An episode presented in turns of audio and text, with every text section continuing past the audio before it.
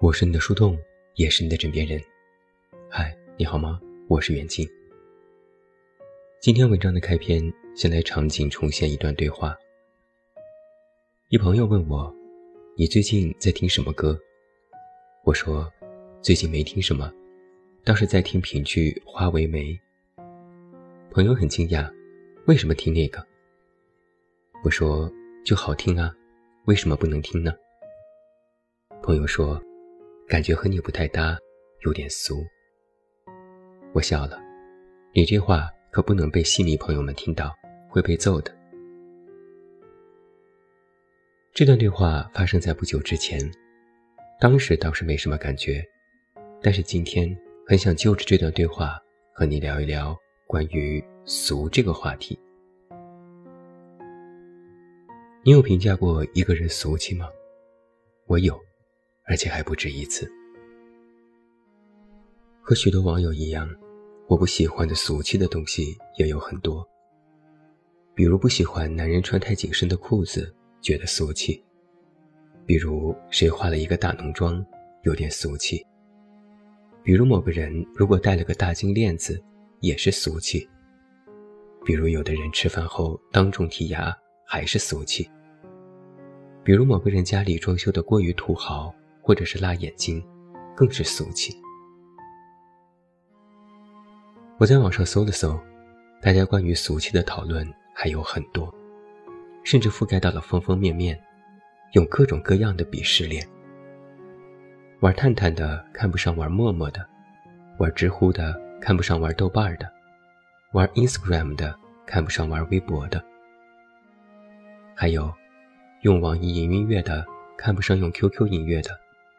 用抖音的看不上用快手的，用 Word 软件的看不上用 WPS 的。人们特别爱就许多事情进行比较，然后产生莫名的优越感。用苹果手机的觉得安卓是垃圾，用安卓手机的又觉得苹果粉是脑残。单身的嘲笑结婚生子，非单身的又天天吐槽单身的是狗。曾经还有许多人吐槽过朋友圈的现状：晒娃的俗，晒美食的俗，晒自拍的俗，晒红包的俗，晒奢侈品的俗。那没有不俗的呢？什么都不发可能就不俗，但有人会说你清高。总而言之，如果你不是按照现在的网络大方针生活，你就是俗。以前吧。我觉得评论一个人俗气这件事，好像也没有什么严重的，因为肉眼可见，的确就是有点土，就是俗嘛。但后来发生过这么一件事，我有一朋友，早年和我疯狂地吐槽过朋友圈晒娃这件事。他说自己的同事朋友结婚生孩子后，都在朋友圈疯狂地炫照。我依然记得。当时他和我吐槽时的那种表情和语气，他说：“有什么可发的呀？自己家的娃自己心疼不就得了吗？非要发到朋友圈让大家一起瞻仰吗？有什么意义呢？”我当时也是深为赞同。后来他也结婚，有了孩子，结果他的朋友圈就爆炸了，真的。我用“爆炸”这个词来形容，一点都不为过。从他家孩子出生的那一刻开始，不管是在做什么，喂饭、换尿布、哄睡觉，包括之后的满月照、周岁照，各种各样的生活日常，他要全部发到朋友圈，而且个个都是九宫格，有时还要连发好几条，凑起来看起来差不多的十几二十张图。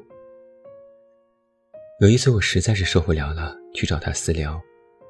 我刚开头，他就说：“你给我打住，我知道你要说什么。”我说：“那你说说看。”他说：“不就是现在我发朋友圈太多了，晒娃太多了，已经有好多人跟我说过这件事了。”我说：“以前你还疯狂吐槽过这种行为，怎么现在有过之而无不及呢？”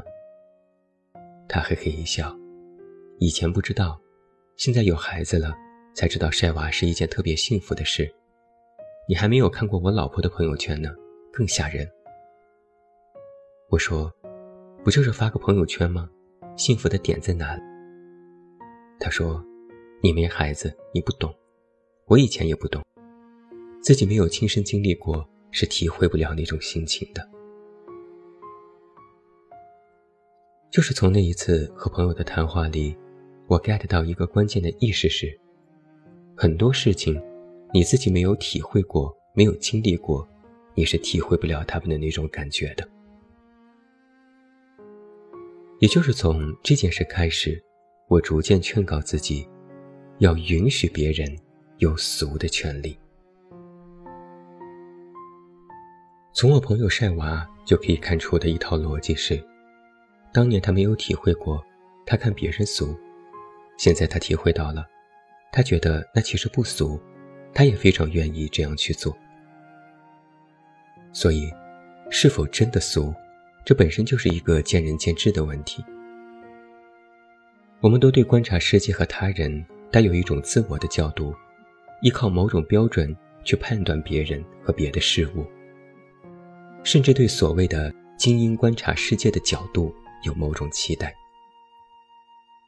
但时间久了，你可能也会意识到一点是：你或许真的不是一个大众所说的俗气的人，你拥有很多知识。你可能也有许多财富，你的智力也高于常人，你的社会地位也在上游水准，你也的确觉得自己还不错，强于他人。但这一切都不能成为你鄙视别人的基础。自知找到了真理，就鄙视没有找到真理的人，这是有问题的。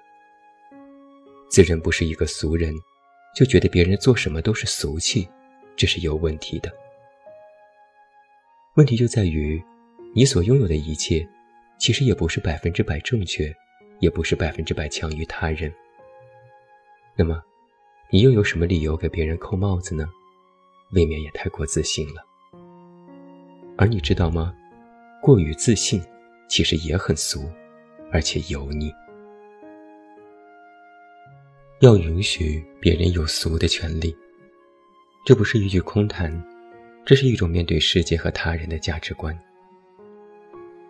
这世界上有七十多亿人，中国有十四亿人，你没有办法知道所有人的活法，你没见过的，你没看到的，你不懂得的，其实有太多太多。这一切其实已经远远超过了你作为个体的认知。面对如此浩瀚的生命群体。个体需要做到一点谦卑和对他人的尊重。别人愿意怎么活，喜欢穿什么裤子，喜欢化什么妆容，喜欢用什么手机，喜欢用什么 app 听歌，喜欢用什么社交软件，喜欢发朋友圈，喜欢发什么朋友圈，这一切都是别人的事。我总说管好你自己，意思就是不要管别人。你管好自己就是天大的事。退一万步讲，如果你真的觉得某个人的某种行为很俗气，那也请你给他们俗气的权利。生而为人，有过世俗生活的权利，我们每一个人也都有庸俗的权利。你不喜欢，划过就好。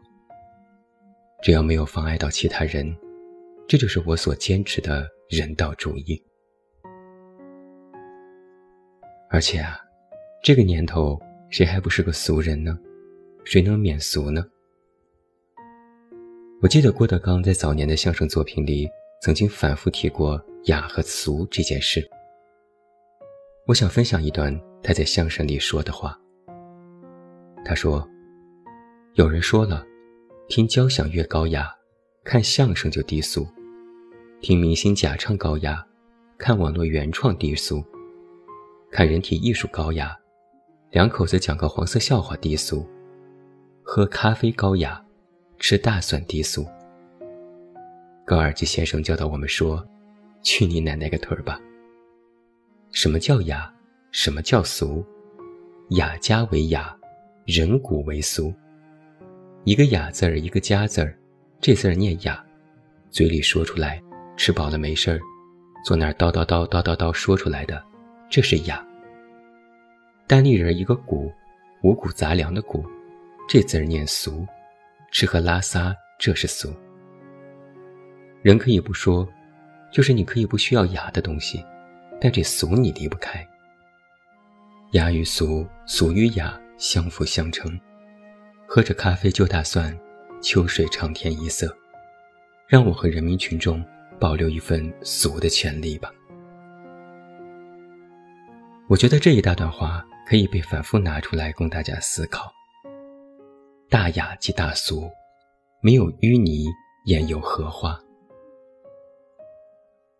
每个人终其一生，不是为了要满足每一个人，只要你自己喜欢，俗就俗了，雅就雅了，每一秒都是豆蔻年华，无需活在雅俗之类的框架之下，让自己惴惴不安。外界的声音只是参考。不喜欢就不要参考，听歌，听风，自愈，自洽。无需定义，你不一定非得是玫瑰，你可以是向日葵，你可以是狗尾巴草，你可以是千千万万。虽然外界的声音很大，但你需要活得大方。与此同时，你活得自我而潇洒，你或许是一个理想主义者。但你不能要求别人也是。